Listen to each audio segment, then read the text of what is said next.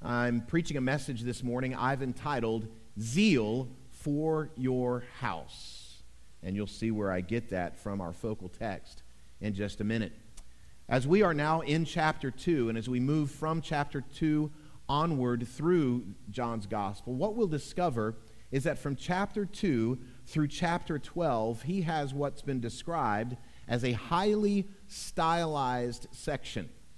It's often called, this section from chapter 2 to chapter 12 of his gospel account, the book of signs. The book of signs. And the reason is, is because he presents several signs throughout these chapters that present and portray who Jesus is.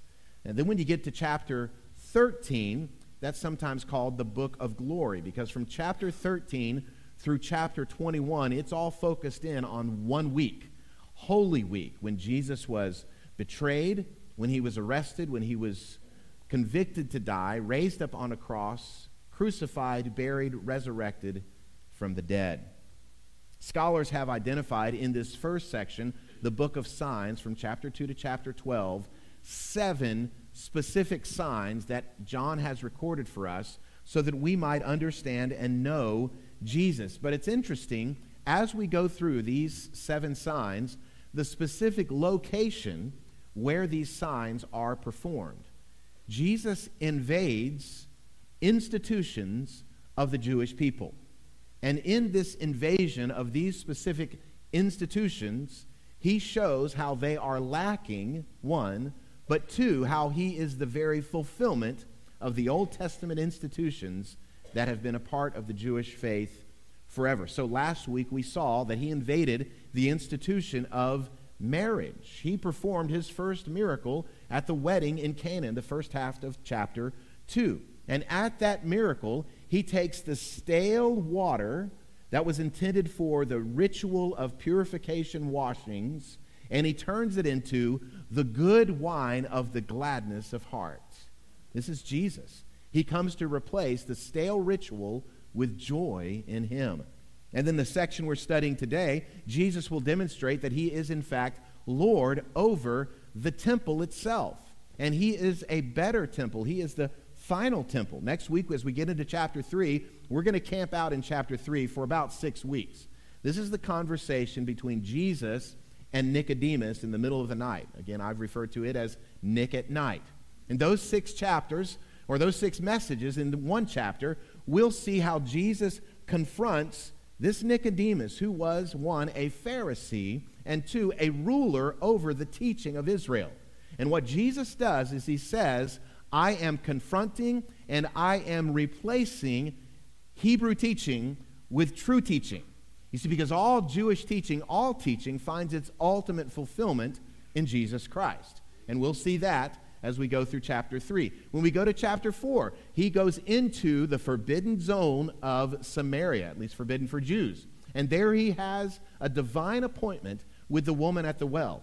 And what Jesus does there is he's showing he's Lord over the nations, one, and number two, all people are invited to be a part of his kingdom. You move into chapter 5, and he begins to show that he is Lord over the festivals of the Hebrew culture. And the first festival he invades is the weekly festival known as the Sabbath day.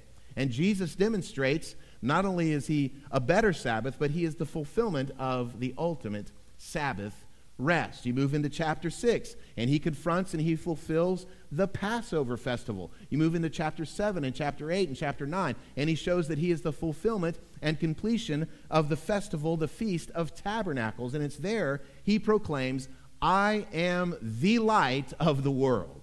So Jesus is showing through this book of signs that he is the fulfillment of all the Old Testament institution.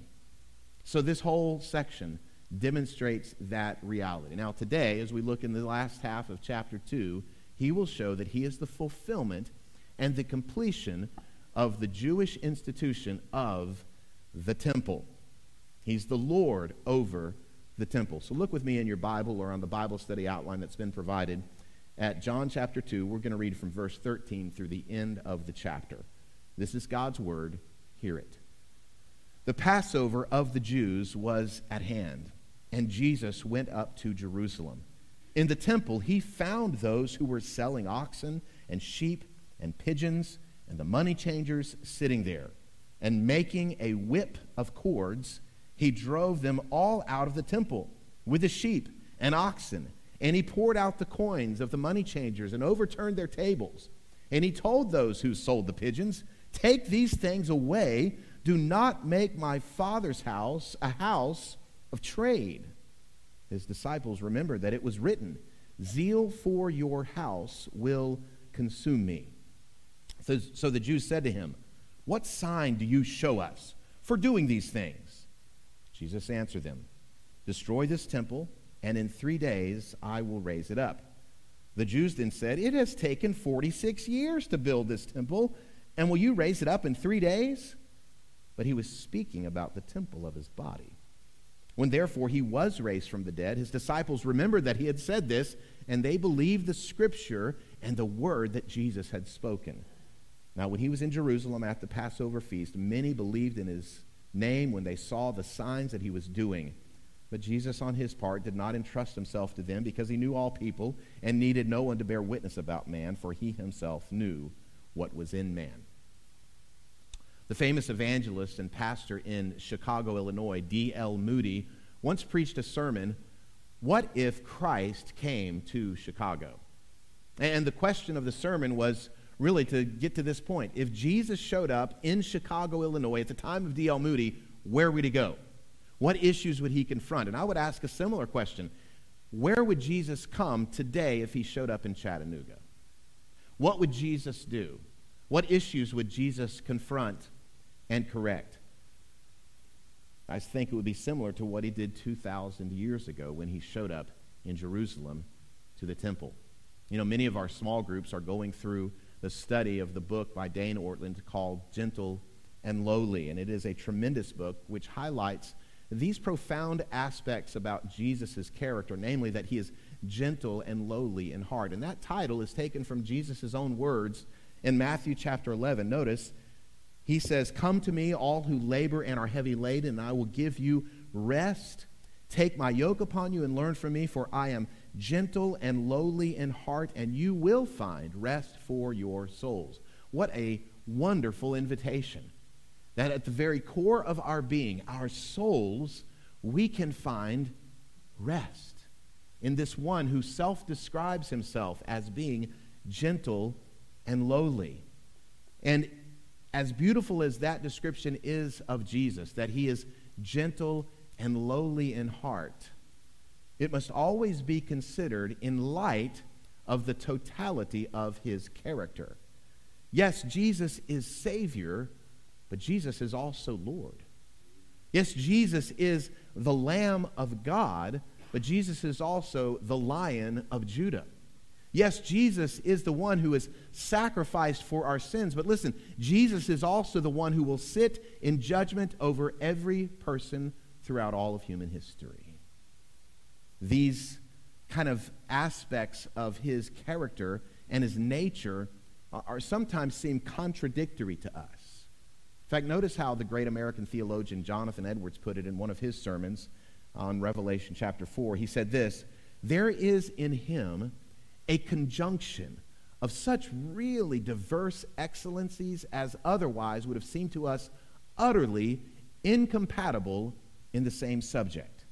In other words, these things, these things seem contradictory, but they exist incompatibly in Jesus. And here in chapter 2, we see these diverse excellencies.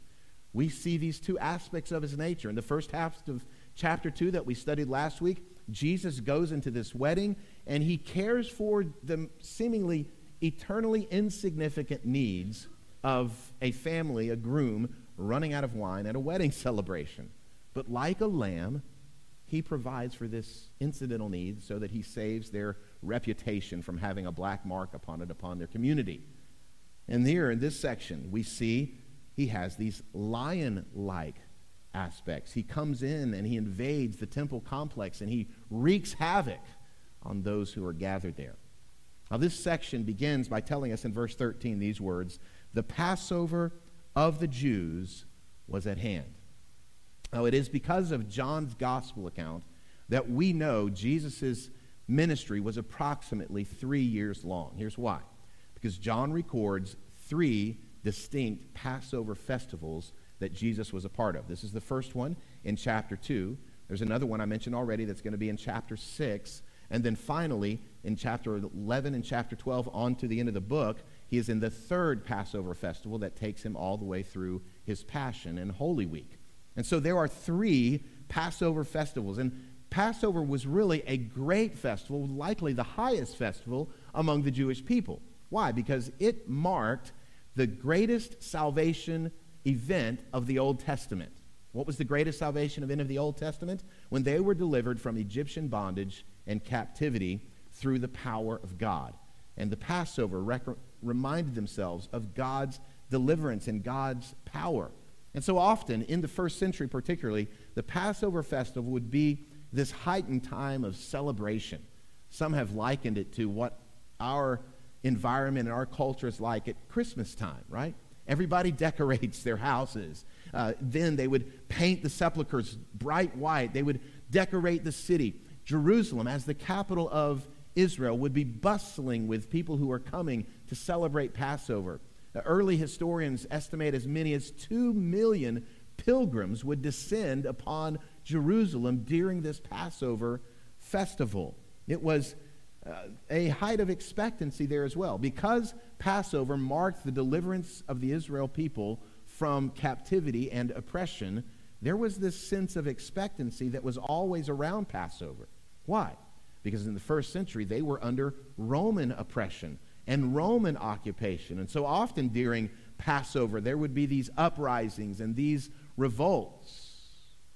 And it isn't into this celebration that Jesus displays his lion like character as he cleanses the temple. Now, as we consider this passage today and the historical event of Christ cleansing the temple at the beginning of his ministry, he'll do it again at the end of his ministry, recorded in the other gospel accounts. As we look at it, there are really three things I want us to see, and from them, take some personal application for our own lives. Here's the first thing I want us to consider. Number one, the address of his confrontation.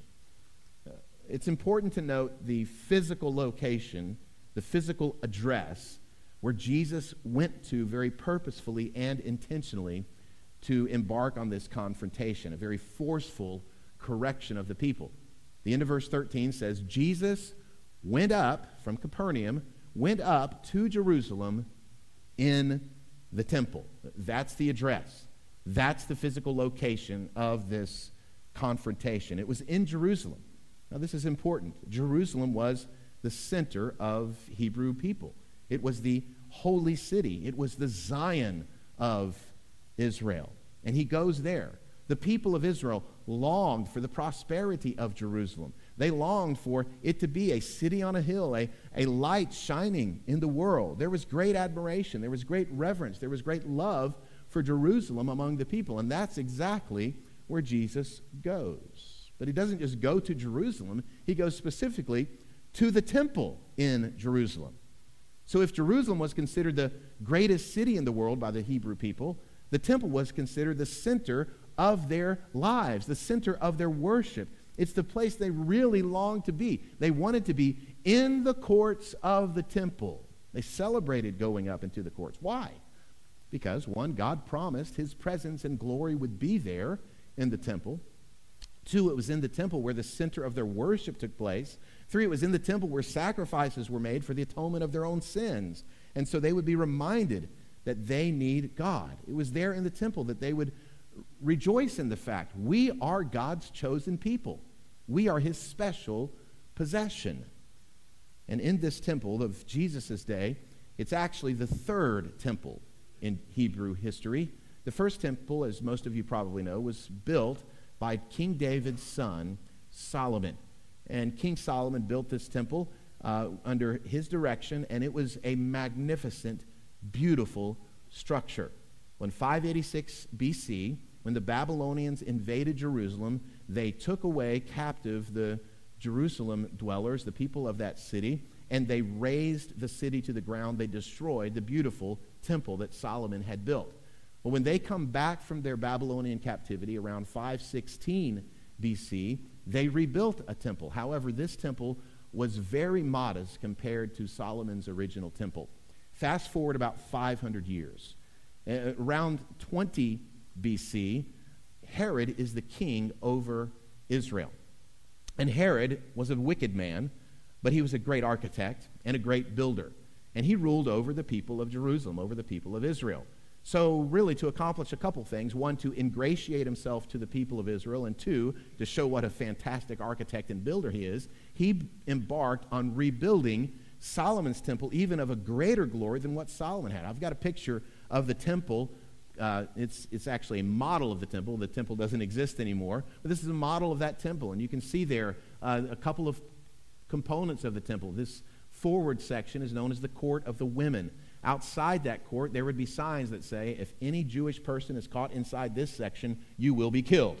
So, this first court is called the court of the women, where only Jewish women uh, were allowed to go. You go up those steps and you go through those doors, you go to the court of Israel or the court of the men, and Jewish men could be in that area. And then you see those large doors, that would go into the Holy of Holies, the most holy place. And into that section, only the high priest could go, and then only once a year on the Day of Atonement. And this was the rebuilt temple that Herod the Great built in Jerusalem. And according to our text, he was working on it for some 46 years. Uh, to give you a perspective, that's about how long the interchange at 24 and 27 has been being worked on in our history. Now, the thing is, nothing remains of this temple anymore. It was completely razed to the ground in 70 AD by the Romans. Not a stone less left on top of another. The only thing left is a portion of the western wall that surrounded the temple proper. This temple was so beautiful and so magnificent. When the Roman army entered and the commander of that army saw the temple, he didn't want to tear it to the ground. It was such a magnificent structure. But he did under Roman commands because this was the center of Jewish hope. Because of uprising after uprising and revolt after revolt, they knew we destroy the temple, we completely destroy any hopes of Israel coming to their former glory. And so this temple was razed to the ground just as Jesus predicted. And it's into this temple that Jesus comes Herod's great temple. It's into this Jesus, excuse me, into this temple that Jesus confronts their idolatry. What's the point? Jesus goes to the address, Jesus goes to the physical location of their most cherished institution. He goes to the place they most closely held in value. In fact, look at this next slide. Jesus first shows up into Jerusalem to the place that was most cherished and prized by the people the temple. Here's the application for us when Jesus needs to do some work of cleaning and correcting and reforming, where does he go? To that place in your life that is most cherished and most prized by you. He will confront head on your most closely held ideals. Why? Because he desires to be the ruler of your heart. He wants to be the king of your life, your mind, and he will come directly to the center of your life, that place that you hold most closely, that place that you love most affectionately. And he comes into your temple, and that's the exact place he targets for cleansing. The sad fact of the matter is, we will resist his cleansing work in our temples. We will resist his invasion. Why? It's our temple. This is my temple. This is my prized space. This is what I have affection for. This is what I value. And therefore, we will often defend it from his purifying work. We will resist his coming in to rule and reign. What are some of those places that we might defend? Here's one our family. Now, are we to honor our family? Absolutely. But it's very easy for our family to become a temple where we worship and Jesus comes in and says, You know what? I want to rule that temple. I want to clean out those things that are not bringing honor to me. It could be our occupations. Are we to work diligently to provide for our families? Yes, that is a biblical command. But it's easy for our vocation to become our obsession.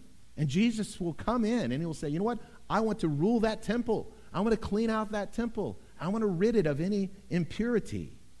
Sometimes it's our patriotism to our country, our political viewpoints. As important as those things are, but he will come in and say, you know what? I want to rule that. I want to rule over that. We could go on and on. Notice how Paul described our lives as Christians and their relationship to the Lordship of Jesus Christ. In 1 Corinthians 6, Paul says, Do you not know that your body is a temple of the Holy Spirit within you, whom you have from God? You are not your own, for you were bought with a price. Just as Jesus came into the temple in Jerusalem to begin the process of purification and removing of those things that are outside his design and his will, he will come into our temple and he will begin to cast things out. And we may say, what gives him the right? What gives him the authority? He says right here, you're not your own. you were bought with a price, the precious blood of Jesus. If Jesus were to come to Chattanooga today, where would he go? The temple of our lives. Jesus, gentle and lowly, Jesus, meek and mild, will come in like a lion and begin to clean house. He does it here. He comes to the temple, the central location of Jewish worship and attention. That's the address of his confrontation. Here's the second thing I want us to see from the passage. Number two, I want us to think about the activity of his cleansing. The activity of his cleansing. Jesus focuses his activity on the central activity that was to take place in the temple, namely worship. Worship. Jesus is concerned about pure worship of God in the first century temple and the 21st century of our lives. Notice how his disciples interpreted this cleansing. They uh, quoted from the Psalms. Verse 17 His disciples remembered that it was written, Zeal for your house will consume me. Jesus was absolutely, passionately consumed with this space that was dedicated and designed for the worship of God. Unfortunately, the worship that the temple was designed to provide was overshadowed and dominated by all these other peripheral activities. Verse 14 describes what Jesus saw when he entered the temple that day. It says, In the temple he found those who were selling oxen and sheep and pigeons and the money changers sitting there. Now, again, there would have been upwards of 2 million people who would have come to Jerusalem during the celebration of Passover. They had descended on the city, and during this celebration, one of the things they were required to do was to make sacrifice in the temple, and they would take that sacrificed animal home and they would cook it and they would eat it in celebration of the Passover. Now, many traveled from a long distance, and it was difficult and cumbersome to bring an animal in tow all the way to Jerusalem. Plus, when they got there, that animal had to be approved by the priest, and there's a likelihood it would not be approved, so you're there stuck with an animal you can't sacrifice, you can't eat. So, what people would do who traveled into town from far away is they knew we can buy animals who are pre approved for sacrifice, and we'll just buy them when we get there. Additionally, in the temple, it was required when you entered to pay a tax. We all get taxed, they got taxed. However, the tax had to be paid with pure silver coins. And so there would be money changers who would exchange currency there. And so you brought your currency from whatever place you were coming from, and they would exchange it for pure silver so you could pay the temple tax. Of course, a lot of these money changers would change the money at an exorbitant profit the uh, sellers of animals would also sell them at a tremendous profit. Now, at the end of Jesus' ministry, again, he cleanses the temple a second time at this third Passover from this one. There he makes this proclamation in Mark chapter 11. He says, Is it not written, My house shall be called a house of prayer for all the nations, but you have made it a den of robbers? This seems to indicate there was some corruption and financial exploitation that was taking place there in the temple complex. But at this earlier cleansing, here in John chapter 2, he doesn't point out any kind of corrupt practices. He just simply points out their presence. You should not be here. This is the temple. This activity should not be taking place here in this space. Why? Because they were occupying the space that was set aside for the worship of the true God of Israel. In fact, look at this other picture. I've got another picture of the temple complex. This is a wider shot, and what you can see there is this large court area that was encircled by these walls. That area was called the court of the Gentiles. And this would be uh, the place where those who were not Jewish, who would come seeking God, seeking to know God, seeking to worship God, they would gather there to worship, and especially on Passover. And so Jesus is in that outer section, the court of the Gentiles, and it is a carnival. It is a bazaar with all these hawkers getting people to come buy their animals instead of their competitors' animals. And it is all this bustling activity. And what does Jesus do? Jesus vigorously drives them out. Why? Because they were obstructing the pure worship of God. That place was dedicated to worship God. Don't miss this statement. The most important pursuit of your life is to worship God. And anything that obstructs or displaces that worship Jesus will come in and he will drive it out. That's the issue here. We are to be worshipers of God individually, familially, and corporately as a congregation. Those are the three areas we worship God as individuals, with our family, and with our congregation. And Jesus comes into this space that's supposed to be dedicated to the worship of God, and he cleans house. In fact, look at this next slide. Jesus drives out those things that obstruct and displace the true worship of God. Now, some will say, why did he get so upset? Why did he get so angry? And this is not just a fit of rage, a temper tantrum. This is all premeditated. Verse 15 says that he made out of some cords a whip. Now, with all those animals there, there would have been lots of cords, lots of ropes laying around that he could get together and he could braid them into a whip. And he begins going through that temple complex, slapping the whip. He's turning over tables. He's dumping over the buckets of coins as they clatter on the stone floor. He's driving them out. Jesus drives out those things that obstruct and displace the true worship of God. Why did he get so angry? Because displacing worship is the worst thing that could possibly be done. With all the buying, and selling and trading and animals, money changers, the one thing the temple was designed for was the one thing that could not be done there reverent worship of God. You know, there are a lot of things in our lives, many of them good things, helpful things, but they cease to be good things and helpful things when they obstruct or displace the worship of God. And it's interesting now that we've come back fully and completely after the pandemic. We are at about 75% attendance of what we were pre pandemic. And that number is pretty much uniform across churches like ours. We're actually a little higher than many churches. What that means is that 25%, one in four people who were worshiping God with the family are no longer worshiping God with the family. 25% of people who claim to be Christians no longer see the corporate worship of God as a priority. They have obstructed and they have displaced worship with something else. I don't know what it is. It could be convenience. They enjoy being in their pajamas all Sunday morning. Maybe they get to catch up on laundry.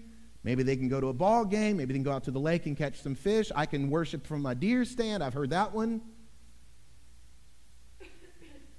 25% of worshipers say it's not a priority anymore. And they're not here, so I'm talking to you. because you are here. Is it possible in your own life for the worship of God to be displaced and obstructed by something else? Good things, helpful things. It's amazing to me that I've seen in my close to 30 years of ministry how the Lord's Day, which was one time set aside in our culture as that is a non negotiable. We don't have ball teams that play or practice on Sundays. We don't do tournaments on Sundays. That now it's just another day. Well, I don't want my kid to miss out on a sports opportunity. Here's the opportunity they're missing out on seeing you value worship with the family of God. That's the biggest opportunity for them to see you value the worship of God not getting a few more hits in. This is exactly what's happening here in John chapter 2. They have all these other things that are helpful, that are beneficial, but they have displaced the worship of God. And for Jesus, worship is of the greatest importance in the world. And he makes his claim as the messianic king, as the Son of God. I will have lordship over your worship of God. So, what are we to do? Like Jesus, we must take the whip of cords and we must drive out vigorously those things which would obstruct our worship of God, personally, familially, and corporately. We must adopt intense opposition to some good things that intrude upon the temple that Jesus wants to purify. Again, look at verse 17.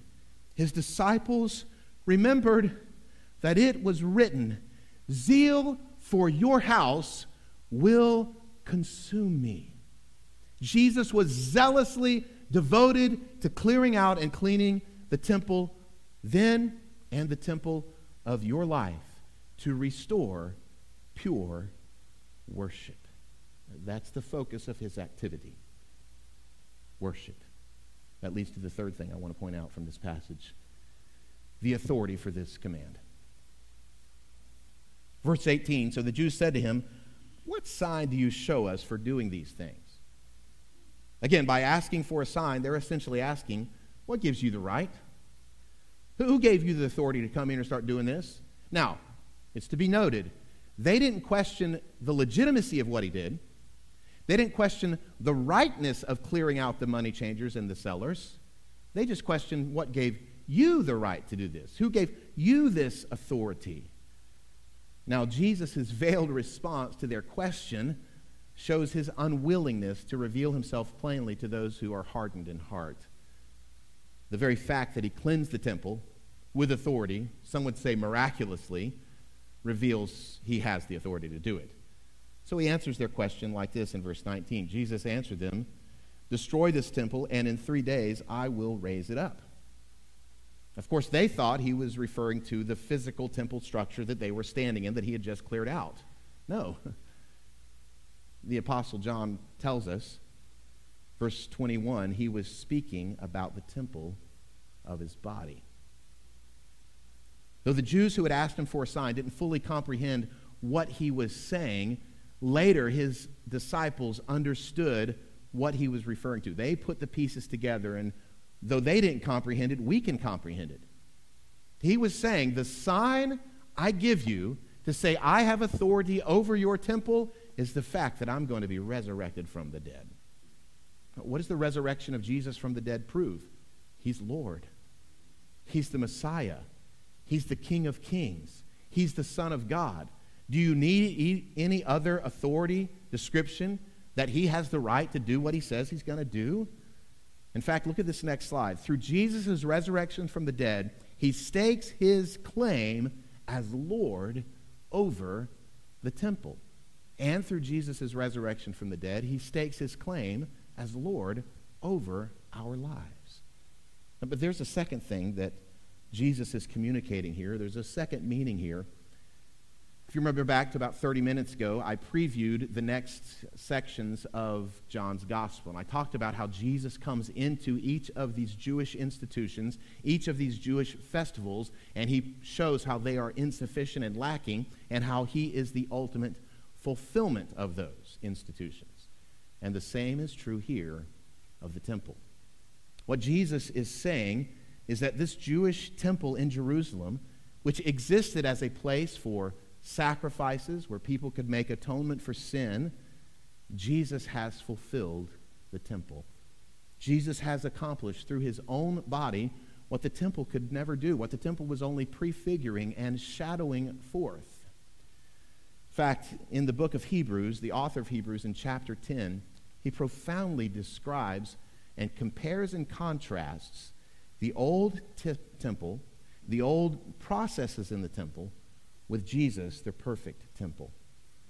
Hebrews 10 1 says this For since the law has but a shadow of the good things to come, instead of the true form of these realities, it can never, by the same sacrifices that are continually offered, take away sins. But when Christ came into the world, he offered for one time a sacrifice for all sins. Otherwise, would they not have ceased to be offered, since the worshippers, having once been cleansed, would no longer have any consciousness of sins? But in these sacrifices, there is a reminder of sins every year. For it's impossible for the blood of bulls and goats to take away sins. Verse 5 Consequently, when Christ came into the world, he said, Sacrifices and offerings you have not desired, but a body have you prepared for me. In burnt offerings and sin offerings you've taken no pleasure. Then I said, Behold, I have come to do your will, O God, as it is written of me in the scroll of the book. Now, when he said above, You have neither desired nor taken pleasure in sacrifices and offerings and burnt offerings and sin offerings, these are offered according to the law. Then he added, I have come to do your will. He does away with the first in order to establish the second. And by that will, we have been sanctified through the offering of the body of Jesus Christ once for all. And every priest stands daily at his service, offering repeatedly the same sacrifices which can never take away sins. But when Christ had offered for all time a single sacrifice for sins, he sat down at the right hand of God, waiting from that time until his enemies should be made a footstool for his feet. For by a single offering, he has perfected for all time those who are being sanctified. And the Holy Spirit bears witness with us. For after saying, This is the covenant that I will make with them after those days, declares the Lord. I will put my laws upon their hearts, and I will write them on their minds. And then he adds, I will remember their sins and their lawless deeds no more. For where there is forgiveness of these, there is no longer any offering for sin. Therefore, brothers, since we have confidence to enter the holy places by the blood of Jesus, by the new and living way that he opened up for us through the curtain, that is, through his flesh, and since we have a great priest over the house of God, let us draw near with full assurance of faith, having our hearts sprinkled clean from an evil conscience and our bodies washed with pure water. Let us hold fast the confession of our hope without wavering, for he who promised is faithful. And let us consider how to stir up one another to love and good deeds, not forsaking the assembling of ourselves together but encouraging one another, and all the more as you see the day drawing near. Through Jesus' death, burial, and resurrection, he has set aside the old temple. He has set aside the old covenant. He has set aside the old sacrifices, and he has replaced it with a perfect, pristine temple, the temple of his body. And through the veil of his flesh, he has made a way for you, Christian, to enter into the very holy of holies because it's all about worship. You can worship the God of the universe. And as a great high priest, he has made us priests unto God. Let us be like our Savior, the great priest, who is zealous, passionate for pure worship. Let us take out the cord and the strands and vigorously drive out those things that obstruct, that obscure, that distract us from pure worship of God. Let us be a people who proclaim, Hallelujah. All I have is Christ. Hallelujah. Jesus is my life. And that leads to my last thought. As our lives are purified, we will have a reverence for God and a passion to make him known, becoming a house of prayer for the nations. Let's go to him in prayer.